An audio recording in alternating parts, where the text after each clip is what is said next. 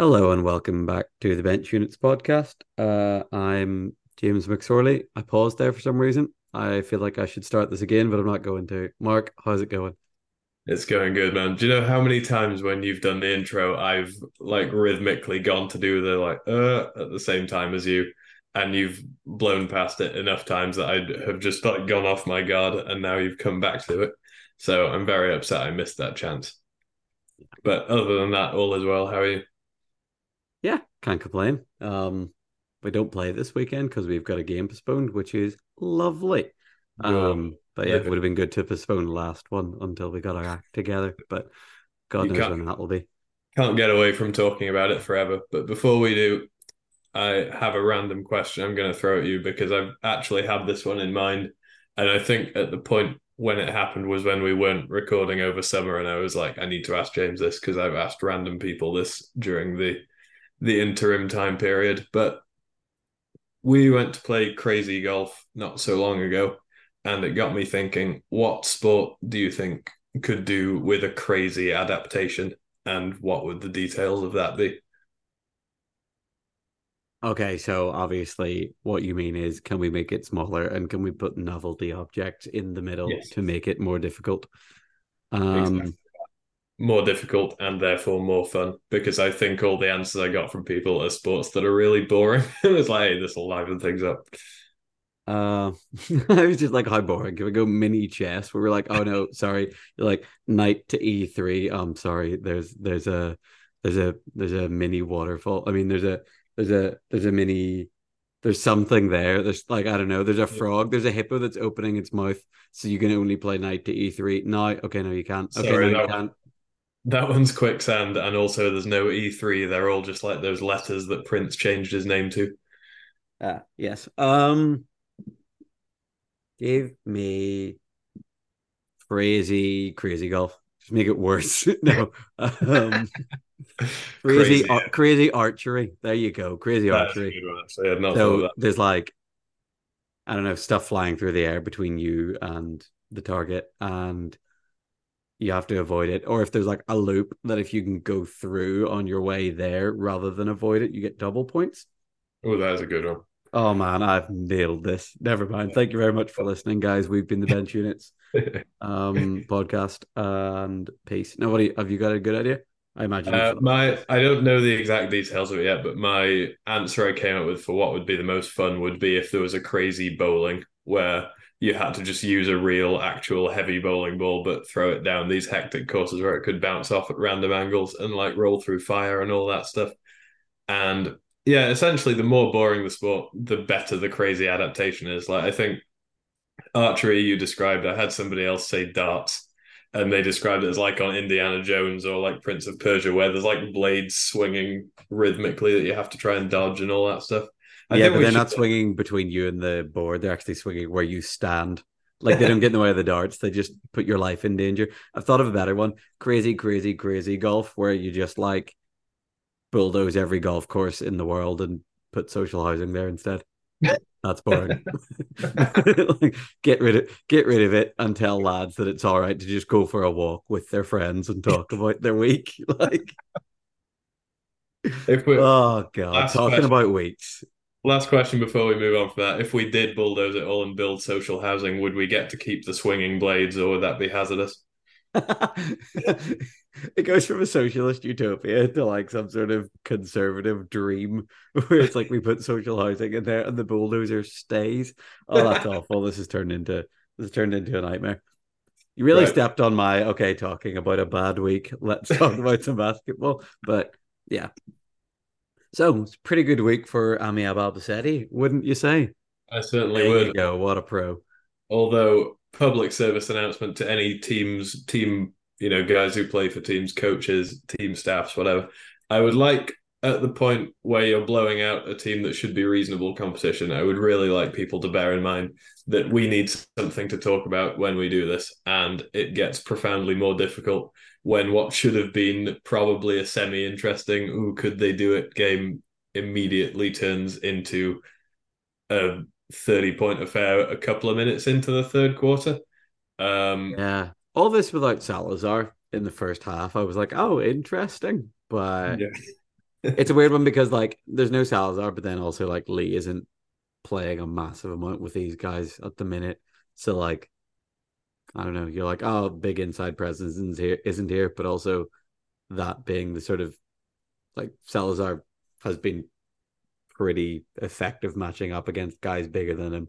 So that's kind of not a thing that was needed. But then, yeah, yeah you still miss him on the other end, obviously. You miss him on both sides of the ball either way, but wouldn't have made 40 points of difference, I would say here. I think that's no. entirely fair. When you consider that they started Cosarina in Salazar's place, and Cosarina essentially looks like you redistributed Salazar's body weight to make him taller rather than wider, um, that's not really going to cut it when Lee's coming back because as big and long as Cosarina is, there's some guys who are just bigger and longer that even than that. And yeah. Had a good game though, man. Twenty nine on thirteen and twenty three. I, I liked it. Yeah, I, I liked it, and it was only spoiled by the fact that because of the lack of Salazar being there, he played forty minutes and was a minus forty in the plus minus. So yeah. tough, um, tough game to have your best game of the season. But I thought he played well individually. I thought the Amiab stats again they've held strong without Lee up to this point. Um, Although Lee, who's coming back, like yeah. bumping up his minutes every game. I don't know what's don't know what the deal is there, obviously, but he's sure. been missing for a while, and now he's kind of reintegrating back in slowly but surely. Um, I imagine those minutes aren't going to stay at 15 all year, but no, they, have not lost. Maybe they'll keep bringing him off the bench so that you know they don't disrupt things. But um, where is the point with where is the point where that makes sense with a coach? Because I know a lot of coaches be like, "Hey, we're winning and we're doing well, and I want to reward these guys." And then at one what point do you go, "It's Lee Manning." Like, what do we like? Um, that there is a point where yeah. A level there's a level of player that you don't do. That. Lee is not that level of player. Is what I'm saying. Lee's yeah. like world time, like world class. Um, but like there's a there's a certain element of like, oh, you're starting like um these guys and we're smashing everyone and we want to reward them and they're unbelievable. They're doing unbelievably. It's like defensively, they're just what are you gonna do there? You're looking at that Ben Fox, Harry Brown, Mateusz Filipski, Oscar Rubio, Phil Pratt. Like what what are you gonna do? like yeah, it was interesting well, that they kind of went first couple of games when Lee wasn't there. They went there for big, um, Charlie on the floor, and they went half. They went a point under, um, with uh Alexi Ruiz, and now they're just like, nah, man, we're just gonna go yeah. quick and smaller, and like they're still getting inside. Like Ben shot hundred percent. Um, I know he's kind of stretching it out, playing on the perimeter now, but like Ben's going hundred percent. Like everyone's super efficient, so you're not you're not dying to go inside with different guys if you're just going to get inside with whoever you want. And also, Filipski shoots the ball so well that yeah. one, he shoots shoots the percentage that most people do in the charge circle, and also opens the floor up so much that everyone else can kind of get whatever they want once he gets going. And he's yeah. been going for two months. this is um the Albacete thing. I look at this game and I even had speaking to Ben before this game. He was like, you know, Gran Canaria have been good. This might be a tough one, and I don't know if I really expected it to be tough necessarily, but this struck me as one of those games that can mid-season. I think there's always a handful of these that are like a have the potential to be a rite of passage game on either side, where it's like Gran Canaria solid mid-table, possibly scrapping for fourth team. Um, you know, can they put a scare into Albacete? You know, probably a bit steep to predict an upset, but can this be like a single digit scoreline by the end of the game and everyone be like, ooh, Gran Canaria, like maybe this is something. And no. then there's about a 30 point gap where probably nothing is gained from this. And then the flip side of that is if this is a 40 point win for the favorite over a undoubtedly solid team, then you have to start looking at it from the angle of oh maybe this is you know the there's only so much you can learn from like a 20 point win over a good team but a 40 point win over a good team it's not like this is 40 against Getafe right or Burgos no. or this is just as com- as comprehensive as anyone's been against anyone really against a top six team in the league, top five team in the league, I would say. That's exactly it in much less words than I just put it. Um, yeah, like the, yeah, oh. there's yeah, um, sure. Although we're not here to be concise, we're trying to run like 45 minutes. so um, we don't um, want to be concise. Imagine if we were just like, hey, I figured out how to nail this in 10 words. All right, cool. Goodbye. Hey, if you would if you would prefer that format, don't don't tell us. I don't I don't want to hear that. I, I don't that would hurt. That would hurt. And it would also save us a lot of time, but then we would just have to face the fact that we don't really catch up outside of recording anymore. and they'll be like, oh dear God. Um, I was going to um, say the opposite. I was going to be like, hey guys, we'll be talking anyway. So welcome in. I think if we didn't do this, we'd probably. How quickly would it take the podcast to fold for us to be like, how long after that would it take us to be like, hey, Mark, do you think low pointers develop slower than high pointers because X, Y, and Z. Like how how, how long would it take us to get there? Oh, like, like a week. Minutes, but it'd be over WhatsApp. Yeah. Can you imagine if instead of publishing this, we just printed our WhatsApp from like the the general five minutes on each game messages backs and forwards and just like published that. Oh gosh, that'd be, that'd be terrible. terrible. I don't want terrible. to do that. Yeah, I think we we've dragged this game out at this point. We're massively off topic. Um, Albacete seventy percent shooting, give or take, and yeah, Gran Canaria sixty three semi respectable offensive output against a team this good defensively. Um, twenty nine from Cosarina, eighteen from Katie Danano. Not inefficient even. 49% shooting on a handful less shots, but it was three point makes for Albacete making nine threes. And yeah, I just you almost look at this and you're like, I don't know where the the extra um, points came from other than shooting 20% higher, which given the number of attempts taken is 15 more made shots. it's like, okay, that that mathematically, the, there you go. That'll pad the numbers out real quick. Yeah, you're most of the way there already. Yeah this is the the numbers don't add up thing, but this is the numbers do add up. Where you're like, oh yeah, if you shoot this many more shots from this place at this much higher percentage, yeah, that's pretty much all the way there. We're no longer looking for loose change. Right. All right. Cool. Next one, Joventut 66, uh, Amivel Malaga 83. I call these teams different things every week, depending on whether I can be bothered giving them their full name. and yeah, this is a weird one. Two close quarters and two not close quarters. Um, yeah. first and third were pretty close. Second and fourth weren't. I kind of first quarter was a lot of fun for me because it was just like Abdi was going nuts, and I could watch Abdi shoot the ball all day. I have spent a lot of time watching Abdi shoot the ball over the years. Um, we watch Abdi score all day, man. Um, it's just when you play that sort of style where you're gonna I don't know that we spoke about the game that Joventut might be able to steal is like if a if a if a good if a good enough team kind of turns it into a shooting competition. I feel like the first quarter first quarter was a bit of that. Um I I don't know. There was a point where I was like, even with not even putting on a certain lineups, I was like, hey, could Malaga just press these guys? Because they don't want to run with people. And we'd spoken about, well, I've banged on the last couple of weeks about the fact that I like that Malaga are playing a little quicker. And I don't know, can you crank it up even more and just these guys don't want to run was my thing. And then second corner they did that. They got going, they pressed a little bit more. Um, I think Jesus Romero coming in off the top of my head. I said I wasn't gonna look at his plus minus until I got into the podcast. It was like, yeah, there you go, plus twenty one. Um in 22 minutes. Yeah, I was like, his lineups were press lineups, or they were we're going to run a little quicker lineups. Yeah. Um, I think that was kind of making the difference. There's one point. Sorry, I just I watched this game this morning, so I just remembered bits and pieces. But there's something that made me laugh where it's like Malaga came out third quarter with Christian Barba on the floor, and he's quick, and they didn't press, and it was a bit like, all right, like if you're gonna make a change from one guy to another for your apparent advantage, and you don't really leverage that, it's like you may as well have Abdi on the floor and shoot the ball. Um, it wasn't bad or anything. I'm just like, I don't know if I'm watching a game, being like, when are they going to press and just blow a quarter out by 20? And then they have a lineup on, and I'm like, oh, this might be it. Do you want to push it here? No. Uh, okay. Seemed a little strange, but they kind of got it done comfortably anyway in the end. So all of that doesn't matter.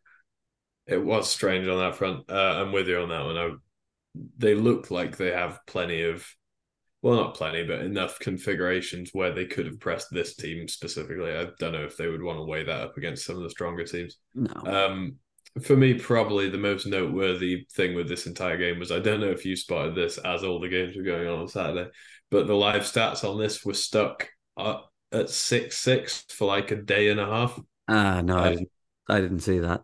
So um, I at the point where I was scanning through and trying to get it, it was like six six, and it was a tie with Salvador and Salvador Sandoval and Roberto Mena both with six points each on three of three shooting. I was like, oh my god, they're clearing out and just playing one on one.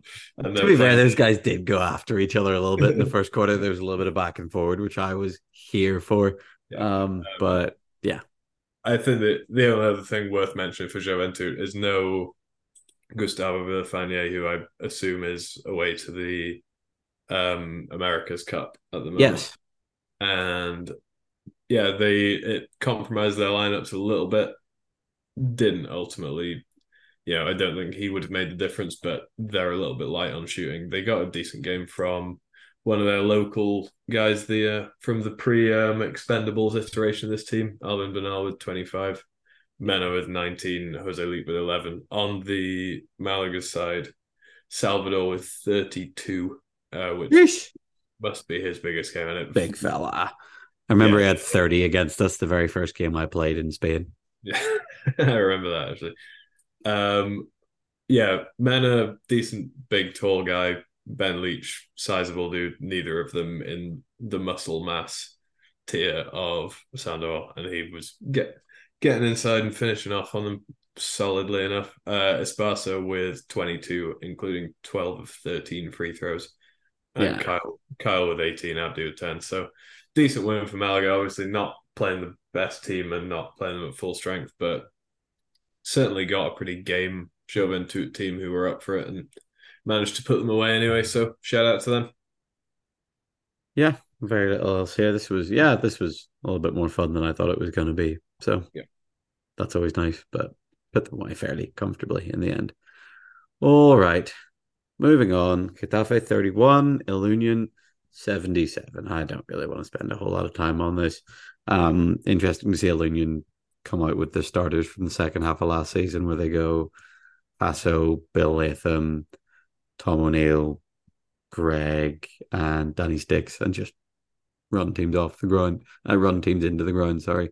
Um, but first quarter kind of took them a little while, 14 11 let's do the let's do the quarter split similar to what you did for the previous game. So if you add up the totals for the first and third quarter of this game, you get an incredibly meek Ilunion advantage considering the quality of the two teams of 29-21. And then if you total up the scores for the second and fourth quarter, those two quarters add up to 48-10, which includes an 18-0 fourth quarter by Ilunion which begs the question where was that in the first quarter? And then everybody could have started getting ready to jump on the bus home.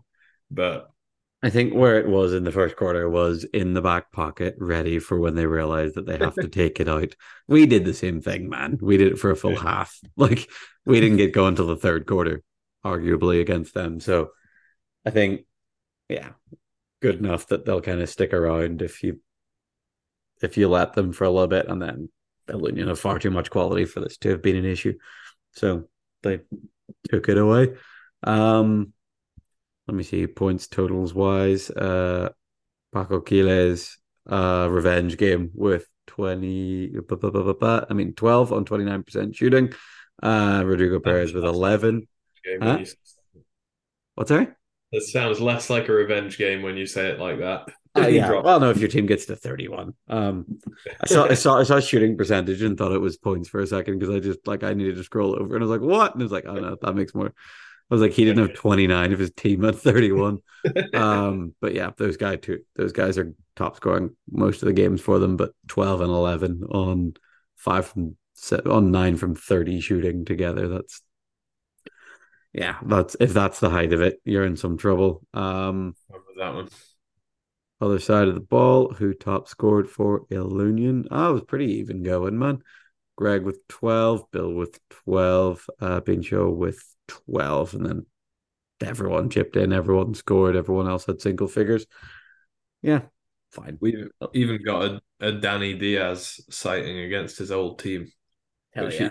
He, he's barely played all year. I wonder if this was like, I can't remember which NBA coach it was, but there was a story of a guy who, if he, um, if whatever team they rolled in against, if it was either in one of his players' hometown or against their old team, he used to like start them, run the first offense through them, and then bring them back to the bench. If that, if that I was love that. it's so funny. Um, but yeah, Ilunion just not the most comprehensive of wins, but the situation didn't really demand it. So eh, nearly past... 50. oh, sorry. Nearly 50. Like, yeah the the lazy blowout. Right. Shall we move into talking about a more exciting and ultimately more sad one for you? Oh yeah. So this is Murcia 84, uh, Bilbao. I don't want to talk about it. No, uh, Bilbao 83. Um, this game has not yet been available to watch back as far as I can find. Uh, so I don't really remember. Like, there's bits of it that are a blur to me, including mostly the fourth quarter when Murcia went nuts from three. It felt like, uh, and I have no real concept of what went on there because in the moment it's hard to figure that out. Ah, man, we smoked a couple of layups in the last quarter that we could have just taken the game away with, and yeah, it makes a difference, man. Got to make your layups. Um, it's it's tough. Like we got a turnover at the end of the game. It's a it's a block by Lalo, um, but it's turnover effectively. Um, you don't lose a game from that. They don't win a game with a block. It's it's cool, but yeah, I think the tough thing for us is that's another fourth quarter that we give up thirty odd points, um, which is a bit of a pattern at this point. I don't really know why, um, but yeah, man, um, props to them. Lalo is massive. Lalo had 30 on 12 and 19 shooting. Um, Lee Fryer with 19 had to sit. He had to sit middle of the second quarter as well, um, with some foul trouble. Um, and Joaquin Robles off the bench with 19, also shot the ball very well at points in the fourth quarter that we really that was them making their push and well timed from him. And yeah, man, that we kind of I think one of the big things for us as well is like you look at that and Asier plays 18 minutes and Papi plays 25. They both file out. Um, if you get 40 minutes from those guys. Yeah, but... there's there's some weird um some weird foul numbers for this game because so game ran for 40 minutes. There's a combined 43 personal fouls between the two teams. So that's at least one foul a minute going forwards. Um, Lee Fry fouls out in 34 minutes, I think it was. Um, Papi and Asier in 25 and 18 minutes each foul out. Lalo was on four fouls. I think he was on three for a long time and then he picked his fourth one up relatively yeah. late. Um, yeah, yeah remember correctly. We were um, aware of that. Lalo on the receiving end of nine fouls. um, do with that what you will in terms of how he was handling you guys getting inside and finishing. But um, yeah, man, I think they we've seen a little bit of crystallization with Murcia. I think where kind of the formula has been. I mean, I think we talked about them last year, and we are kind of like they predominantly played four guys in um Lee Lalo at that point it was Joaquin Robles in the starting lineup and Pablo Zarzuela, and they basically relied on those four guys for all of their scoring. Um, the formula at the moment seems to be can Lee and Lalo get them somewhere up around 50 between the two of them? Bear in mind they didn't have Pablo for this game, so maybe that's a slight exaggeration, but yeah. it then seems to be that they get one role player per game will have like a a mid game run at some point. Uh, it's been Pete Cusack the last couple of times. Um, and it was Joaquin Robles in this game when Pete didn't really have it going on. And yeah, Robles hit a three to keep the momentum going, hit a couple of short post ups. Um, kind of free throw line pull ups when you guys collapsed around Lalo. He made just enough of those to make it a tough proposition. And yeah, man, Murcia piled it on you guys. And yeah, had you been able to keep either Papi or Asier out there to run the offense, I mean, Asier was plus 17 in the 18 minutes he did play. So, Yeah. um, That's nuts, man. yeah. So Just looking at Robles is averaging seven a game, and he had 19, which is you can either go, "Hey, we gave him that," or you can look at that and go, eh, "If he kind of falls down to earth at some point, we might be okay." But either way, like we we've collapsed a couple of times, and it's no good. Um, but shouldn't have been there. We had two layups in the last minute and a half or two minutes to, and we lost by one. We smoked both of those. Like plenty of times to win it. And it's not even it's not the layups either. Like it's I don't know, middle of the second quarter, they have an inbound and I'm looking around and Lee just cuts one on one. Like there's another one in the fourth quarter, Lee beats me one on one in a cut and we have to help and then Lourdes makes a big layup and that kills us. You kind of force the ball to where you want to and they score anyway and that's a heartbreaker and that comes from me being beat one on one and you know any if you lose a point if you lose a game by a point any player on the other team can look at it and go, yeah, if I didn't do this one thing, would have been all right. But it doesn't work like that, obviously. So, Yeah. yeah, Uh, I think the the interesting takeaway from you guys for this game is you tweaked the lineup again. So you were starting Papi with the mids lineup. So it's been it was Pat to start the season. He's obviously away with Canada now. It was Asier immediately. It's now Papi. So if we keep going at this rate, I'm sure it'll be my turn to start and be ball dominant with the mids before too long, um, because everyone else will have had a go. So yeah, I don't know quite. Chem what in the mids. It's next. We're cycling through our own fours. Let's do it. Um, I don't know what this means for you guys going forwards, but I think I'm reminded a little bit of when I think Murcia were like a trendy choice to finish fourth this year, similar to how Valladolid were last season. And I assume people remember it, the mention of it now, but you guys went to Valladolid about this time last year and got absolutely run out of there. And they had you guys by 20, and it was like, oh, if they got the inside track. 21. and they did until you then beat them by 24 or whatever it ended up being 24. so at least in, in only losing this game by one point you haven't set yourself some herculean task of um you know having to beat Murcia by x number of points going forward you only need to beat them by literally one or more points Yeah. um That'd be so. It. Oh, I kind of. If it wasn't involving me, I'd love to see a game where a team need to needs to win by like two. yeah Like that'd be so interesting. Like winning by one isn't good enough, so you have to win by two. Oh, that'd Yeah. be great. Well, that's more or less the spot you're in. So enjoy that. All all I can recommend next time is rather than being up nine and letting them outscore you by ten in the fourth quarter, I'd recommend being up by at least eleven or more. Yeah, that would that would be it. Um, yeah, we need to smack teams in the first three quarters, is what I've learned. I, I'm not learning anything about fourth quarter not capitulating. I'm learning about needing to just smack teams in three. Yeah, that's all it takes. Right. Do you have anything else on this, or should we bury this and pretend it never happened, as is the healthy response? What game? I don't know what you're talking about. Let's go to Germany. Sounds like a panic response. Like I don't know what's going on. Let's move country. well, we're All not right. moving yet because you've missed um, Burgos and Mideba. What? Sorry. Oh yeah, I have missed Burgos and Mideba. I closed the last tab and then had that one open and then closed it because my brain was like, ah, run away. So Burgos and Mideba was absolutely wild on the finish, wasn't it? Yep.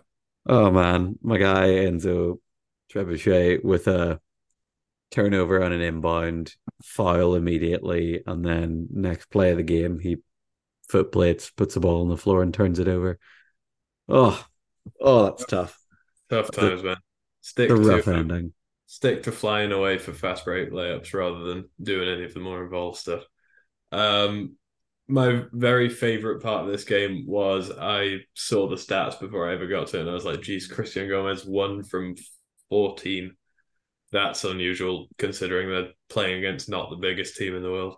And then I turned the stream on, and I think on the very first possession, he got his own offensive rebound six times and missed all of them. Um, so I think he was like zero from six to start the game. I was like, okay, so I guess he's one from seven going or one from eight going forwards. He then made his next one on the next possession. I was like, oh, so he's now zero from seven for the rest of the game. Cool. It's been a roller coaster. Um, but yeah, I thought Burgos should have been more comfortable here, but ultimately they fell back on the fact that in what was something of a mano a mano battle between high usage, tough shot guys. Flacco came out head and shoulders above John Hernandez on this one. A little bit more help, granted, but he had 36 on 14 of 32 shooting. And if you take away his threes, where he did not shoot well, he was 13 of 23 from two point range. So that's pretty efficient going. Um, he also made, I think it was Martin Arredondo who made the basket to put them up by one after John Hernandez had made it 56 55. Um, and then Flacco made the last handful of free throws. I think he made four straight or six. Yeah, straight. four straight, I think. Um, yeah, so he put the game away from then. Um, kind of the impressive thing for Burgos, other than getting 20 from Martin Arredondo, who was has not been the picture of efficiency so far. Um, as they've tried to make the pieces fit. With Gomez not shooting well, they just went Gomez out for Helen Freeman, which I think puts them a point and a half or two points under. Um, uh, depending four. I think he's a four five. Uh, it'll be a, it'll be two points under because um they Helen will get a point and a half off, and Alejandro Garcia will get one for being a junior, I presume. Um, so they are minus yeah. seventeen most of the time. Um, but yeah, they just went. I mean, they went. I say they went under points. They went to 50, 15 points. But yeah, they played Helen fourteen minutes in his place uh, with a couple of swaps around that, and she was plus eleven. She also ran the pick and roll where Mideba tried to double team Flacco on one of the late game possessions and they pinned him to the sideline. And it was just ball to Helen, run the four on three, Draymond Green style, and it was a curl and a layup for Martin. Um, oh yeah, thought that was pretty cool. And if that had been Gomez, there'd have been no way that would have been running a pick and roll and a dump in for a layup. It would that would have been nine foot post up, a fade away twenty two footer. Um, that would have been like, okay, where's the defender to stop my chair so that I can get stopped and post this? Um, but yeah, I thought this was. We're going to get to a couple of close games a little bit later, but I thought there was a little bit of a theme for this week in that they try and tell you that like close games are incredibly random and you know it's such a small sample of the last two or three minutes of the game that you know one made shot is like way more disproportionately important but i i find it hard to square randomness with such a situation when it eternally seems like you can always just tell which team is more composed, and nine times out of ten they win close games. So it can't yeah. be that random. Um, uh, is that is that the trick then? Well, yeah, just don't sweat it, man. What what's the big deal? Yeah, just don't crap the bed. Cool. oh. Um, but yeah, I thought Burgos did well to pull this out because I thought Mideba's momentum was getting away from them at a, a certain point. And yeah, um, obviously you're not going to rely on 13 from, on sorry, 13 made two point jump shots from Flacco every game, but 36 points from him is going to carry carry you most of the way there against a pretty limited team. Yeah, um, he's always going to shoot enough to make that many. Like, so there's going to be games that he will. Oh, right. I was going to say, I've seen him shoot enough. I don't think I've ever seen him shoot enough to guarantee him making 13 shots. no, no, no. anywhere, anywhere from five to 18 makes in any given game. Yeah, for sure. Right. Should we shift on? Yeah. One thing about that guy is he's going to take 24 shots a game. Actually, I wish we could like consult highest shot attempts per game in the Spanish league because that'd be great. Yeah. It'd be really boring if it was like, you know, Fifi because it should be like or because he's he's doing the end of training thing where he has to shoot till he misses. it's just every game he's like, I've not missed yet. I'll just keep putting them up. The referee asked for the ball back at the end of the game, and he's like, "You get get your hand away from me." Cool. Um, um, Germany, right? Um, Trier Dolphins fifty-five. Uh, Munich Iguanas fifty-three. Man. Oh man, this one. I was when I saw this scoreline, I was very excited to watch it, and I was like, "Yo, we got a close one!" And not only have we got another close one, Trier have stolen yet another close one as they did the other week, and it looks close, but it wasn't really because with about three minutes left in the game, Trier was still about 10 points ahead, and then Munich chucked up a couple of late threes, which all credit to them, they made, but it never felt like there was really one possession in this game where it was like, oh man, this could be the deciding one. Yeah. Um, also factoring in that Munich's entire comeback came with Passiwan on the bench for reasons I'm not totally sure about because the yeah. doesn't say that he had any fouls at all, never mind foul trouble. Um, although I was amused that as the lead was slipping away, he just sat there on the bench with his hands on his head in disbelief at all times. It's like, yo, sub yourself back in there. Yeah, you know, you know, you're the coach and also the player. like, oh no, I wish we could put someone back in to make some shots to steady the ship. You're the guy that can put the shooter back in, and you're also the shooter. Yeah. Like, God's sake. But yeah, I wonder if he was like, all right, we're up by however many. I'm gonna just see if we can steady the ship. Like, yeah, let these guys ride it out. Couple of wins in the bank recently as well. That like, there's not many times Trier have been in a position to let the rest of the team figure it out um, without Dirk's guidance because there's been so many times we've talked about them in past seasons where they've been scratching for every win they can get to try and keep themselves in a good spot and legitimize themselves above kind of the teams that just come up and down every year. So I understand why they went with this approach, but yeah, if you're Passiwan, at least be slightly less aghast considering that you have the power to completely right the ship if you so choose. Yeah. But yeah, from this the was, uh, how disappointed are you anytime you see a two point game and it, the last shot was to bring it from four to two rather yeah. than tied to up to? It's the worst, isn't it? Oh, so sad. It's, it's it's not a real problem, but yeah, I just I want game winners. But it's I don't know. I think sixty percent of the games that are two point wins at least are probably like okay, there was a comeback came short rather than something yeah. rather than the other way around. But yeah, it is probably not true. It is a shame. Um, but yeah, I thought other than that, one of my favorite moments of this game is an incredibly small thing, but off the opening tip, ball bounce to Patrick Dorner, who gets a three up occasionally, but he decided on this one he was just taking the opening tip and shooting a three as if he was Terry Bywater with the Looney on. I was like, yo, that's a guy who knows that Dirk shoots when the ball hits his hands right there. He's had enough years in Trier to be like, hey, if I catch this off the opening tip off, this is going up. So yeah, shout out yeah. to that guy. Um, shout out to Walter Vlanderen, 14 points, and also was apparently greatly appreciative of us calling him the bullet thing from Super Mario because he um, followed us on Instagram during the last week. So oh. way to way to go him. Um, on the Munich That's always side, a fun one.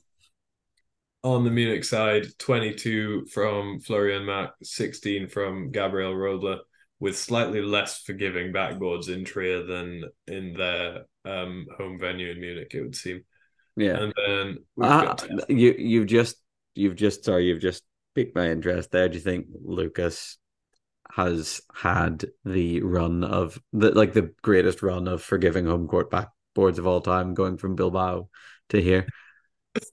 Like he, he's like Hall of Fame blank shooter teammate. but it's um it's a tough one to judge with the Bilbao one because I don't recall a point at any stage of any game where Asier dumped him the ball. so it was just like, yeah, he's probably looking up at, or he's probably listening to this now, being like, oh man, nice to hear they had soft backboards in Bilbao. I would have loved to have gotten a shot up at some point.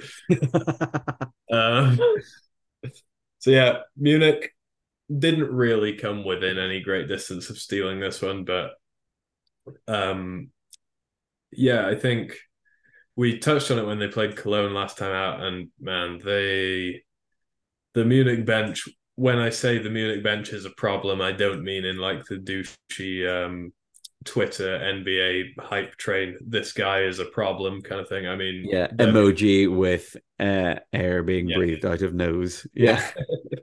um, yeah, the Munich bench, three guys playing a combined, what do you call it? 13 minutes um, for a total plus minus of I think plus 17 is that off the top of my head? Uh, minus 17 excuse me. Yeah um, say that would not be a problem. That would be a problem the movie. Yeah um obviously pretty understandable and new team they've got a decent first five not a whole lot more. Um no sign of Katharina Lang recently so will that help bolster the numbers possibly we would certainly hope so um we don't know and we may or may not find out so not a whole lot more to chuck in on that one. Nope. Should we shift on? Let's do it.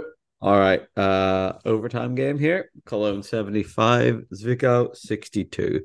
Game going to playing to 40 minutes tied and then being 14-1 in a five minute spell is ridiculous. But uh, yeah, it took took Cologne a while to get going. They were they were down in the first quarter and then this was another. I don't know. I, I came up for me in the Malaga game where it's like, all right, if you're going to put this line up for a certain thing, that certain thing better actually be what's happening. So they went like their starters. They made some subs. They took uh, Bullet Kodal out, put Thomas Ryer, and made some other subs I don't quite remember. And they were like, right, we're going to press. Zwickau just broke through the press immediately. And there was one point where they were pressing. Um, Thomas Ryer, who is obviously more mobile than Bullet Kodal, was in the back court underneath the basket. And I was like, he could probably have just put Kodal there and had enough going on in offense. Yeah. Not that like Thomas Thomas Ryer did fine and we like him here. Um, he was eight from fourteen. He had a really good game. But it just at that point, I was like,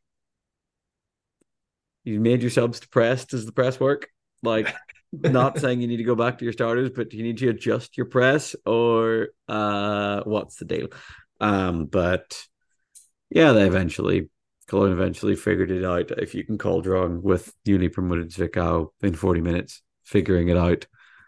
And they kind of got away with one as well because last possession of the game, um, Zwickau dump it inside to Anna Dodds and she has a layup rim out and I think they have three attempts at a putback and don't make any of them and you're you're that away from losing a game to newly promoted Zwickau, which is tough. They're not Essen hot rolling bears yeah. level of bottom team in the league, obviously, but this is a game that Cologne should that was a, that was a dropped in stray bullet. I wouldn't have expected you to roll out there. I appreciate that. Um, but yeah, I think the other element of that is there was there was handful of kind of last gasp shots to try and put Zwickau ahead by one, but up until that point, I think Cologne had gotten ahead. Let's see, what was the score when we got into overtime? Um, so the score going into overtime, so after regulation, was 61 all. And to get to that point, I think Cologne got ahead 56 51 and then allowed Zwickau something like eight straight points to then fall behind by three. So it was a real end of game mess. The overtime period was just going back to the composure thing we talked about. I think you could see Zwickau's inexperience and they were missing shots they had made earlier in the game, rushing their offense, and the most of Cologne's points came back came from just pull the rebound down, long outlet pass layup, which is something that Zwickau hadn't been giving up for the vast majority of it. Like, I think Cologne get, got a couple here and there because they got quick guys, but they got a disproportionate amount of them in the last five minutes. And yeah, yeah, to me that screams less experienced team, you know, you rush and make mistakes on the offense, you then compound that because your mistake made you're so desperate for like an offensive rebound or a steal to rectify the situation that you then get taken advantage of going the other way. But um yeah, man, I thought it was it was an interesting matchup in and of itself. Um Zwickau with a handful of huge physical guys in Marek Veselovsky and Maxi Chaga and even Stephen Elliott to some extent. Those three kind of biggish to mid-sized guys going up against Kodal, who is probably the height of any two of them stacked on top of each other. And what is I I can't decide what movie villain his look is going for with the beard and the like kind of high ponytail thing. It's a little bit genie from Aladdin if he was roided up and huge. But um, not roided up. What an accusation! This is this is dodgy territory all around. We've You know spoken I mean. about that likening people to, to to villains from movies, and you're like, ah, maybe maybe this is maybe this is not great. um. Anyway, you get what I mean. I do. Yes. Sorry. I thought I thought it was funny that Zwickau were trying to do the whole, you know, muscling them up and being physical across the board thing, and it took like two and a half quarters for um, Cologne to realize they had Tommy Gray there, who was, for all intents and purposes, just like in a scene of a movie where a bar fight breaks out. There's always like someone who's totally calm and finishing his drink before he goes and gets properly stuck in. And Tommy Gray was essentially that guy. He's like, hey, I, I can muscle up with anybody. It's like, hey, maybe maybe let your coach know that and get yourself in the game sometime before you know halfway through the third quarter. Also, the why coach knows that, right? why Cologne only ever play Robin and Mustafa together when they do the two threes unit is beyond me, man. Like they do the three threes thing with one big and Matthias Heimbach, and then they go two threes, and it's always Robin, Mustafa, uh, their two pointer, one big, and their one five Umar Akbar, who shout out to him, he had a good game. Um, Yeah. But yeah, I don't know why they don't sometimes go Tommy in those lineups because it's like, hey, you've got another three who's big and physical and isn't putting all the stress on your one big guy to do all the inside stuff. But what do I know? Um, yeah. What do we know? don't say yeah to that. I'm making a good point. Um, but yeah, sh- You're you're Shout right. to- What do you know is no, I'm joking. shout out to the bigs from Cologne, man. So Kodal with 16 um, has been their most reliable scorer basically all season. Usually only on like short post ups where he finishes with one hand or like mismatches. Hit the three to tie this one up to put it put it into overtime. Unbelievable. Um, I'm such a bullet Codal fan this year, man. And yeah, Thomas Raya hasn't played a huge number of minutes all season, but he just came into this game off the bench, shot out, like he was shot out of cannon. And I'd love to see if they can scrape together some Bullet Codal, um, Thomas Ryer minutes together, but I don't. They have threes and they have ones. They could probably figure it out. Yeah, I don't know. I think they can just about do it. Um, Two ones done. yeah, and shout out to Robin Pongovic as well, playing 45 minutes for the second game in a row. Um, I hope he's getting getting a bonus on his his wage when it rolls in, but a little bit quiet for most of the game. Um, he put away a lot of layups to kind of seal things, and yeah, he's not the most calming offensive presence in the world. I think it's fair to say, but he does have these. He's kind of an ideal. Hey, let's get tied within five minutes and see what goes our way because he's kind of a randomly streaky offensive player. Also, do you think the Cologne like scouting report was like, "Hey, Zwickau are pretty good. They're not gonna roll over, but they're just unfit enough that they can hang for forty minutes, and then if we get five more minutes, we'll absolutely blow them out the water." Yeah, if we can just drag them into the deep waters of five minutes after the game's meant to be finished, we'll be all right. There are teams that are like, you know, there's teams that are like, hey, we'll press and don't worry, third, fourth quarter, it'll show on them and Yeah. they'll feel it and we'll be fine. But it's like, hey, if we just get them into overtime, we can take it is a completely insane thing. But yeah, Um, I'd actually like that if that were the Uh, case. the randomest thing about this overtime period is it went Cologne basket to start up. Um, free throw made by Edgaras Chiplinskas, if I remember correctly. That was Zwickau's one point, and then it was 12 straight points from Cologne to finish the game. And Yeah. similar to what I said with the Ilunion Getafe thing, they must be looking at that coming off as two straight overtime games. They must be like, yo, where's this when we why why wasn't this here to get us a cushion to start the game? Um Yeah, 12 points in four minutes, you'd have been fine. Yeah. Like if you just did that once every four minutes. well, what what would you finish on? Twelve points in four minutes. You would finish with 120. 120 for the game if you carried that on. So That would have done you against a team that had 61.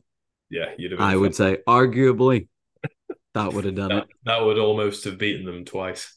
Yeah, Um, also, I would say if you get 12 points in four minutes from breakaway layups, from tip passes and steals and stuff, you're probably not letting a team get to 60 either. Uh, right.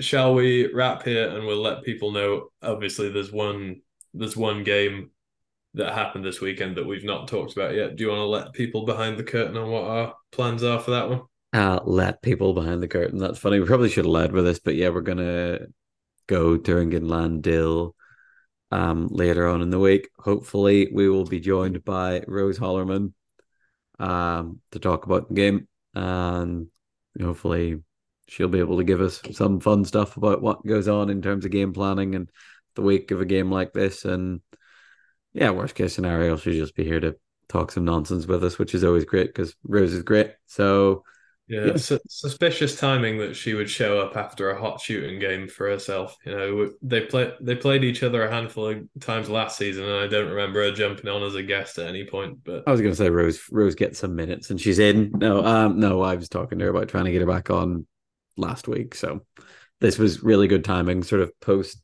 during and pre uh Parapans. So yeah, yeah, hopefully get Rose in by the end of the week. And if Lahn-Dill hear that, they must have been like, "Yo, offer her to come on the podcast every week if it means she rolls out and drops twenty points in twenty minutes. If that if she knows she's got a podcast appearance lined up, that'd be great. That'd be great. Just being like, "Hey, I know I'm going to talk about this. I better show off." No, I doubt, I doubt that's the thing. All right, cool. Right, um, that's it. Belt. The belt will probably be the other game related, so will yeah. we leave it? Will withhold the belt for the time being because, well, we can't ask Rose to give it out because she'll give it to Yelma. So she'll give it to herself or Mendel, but that's probably my A and B in some capacity anyway. They can share. Ah, we'll we'll let her do this. All right, cool. Thank you very no much problem. for listening, guys. Peace. See you next week. Bye.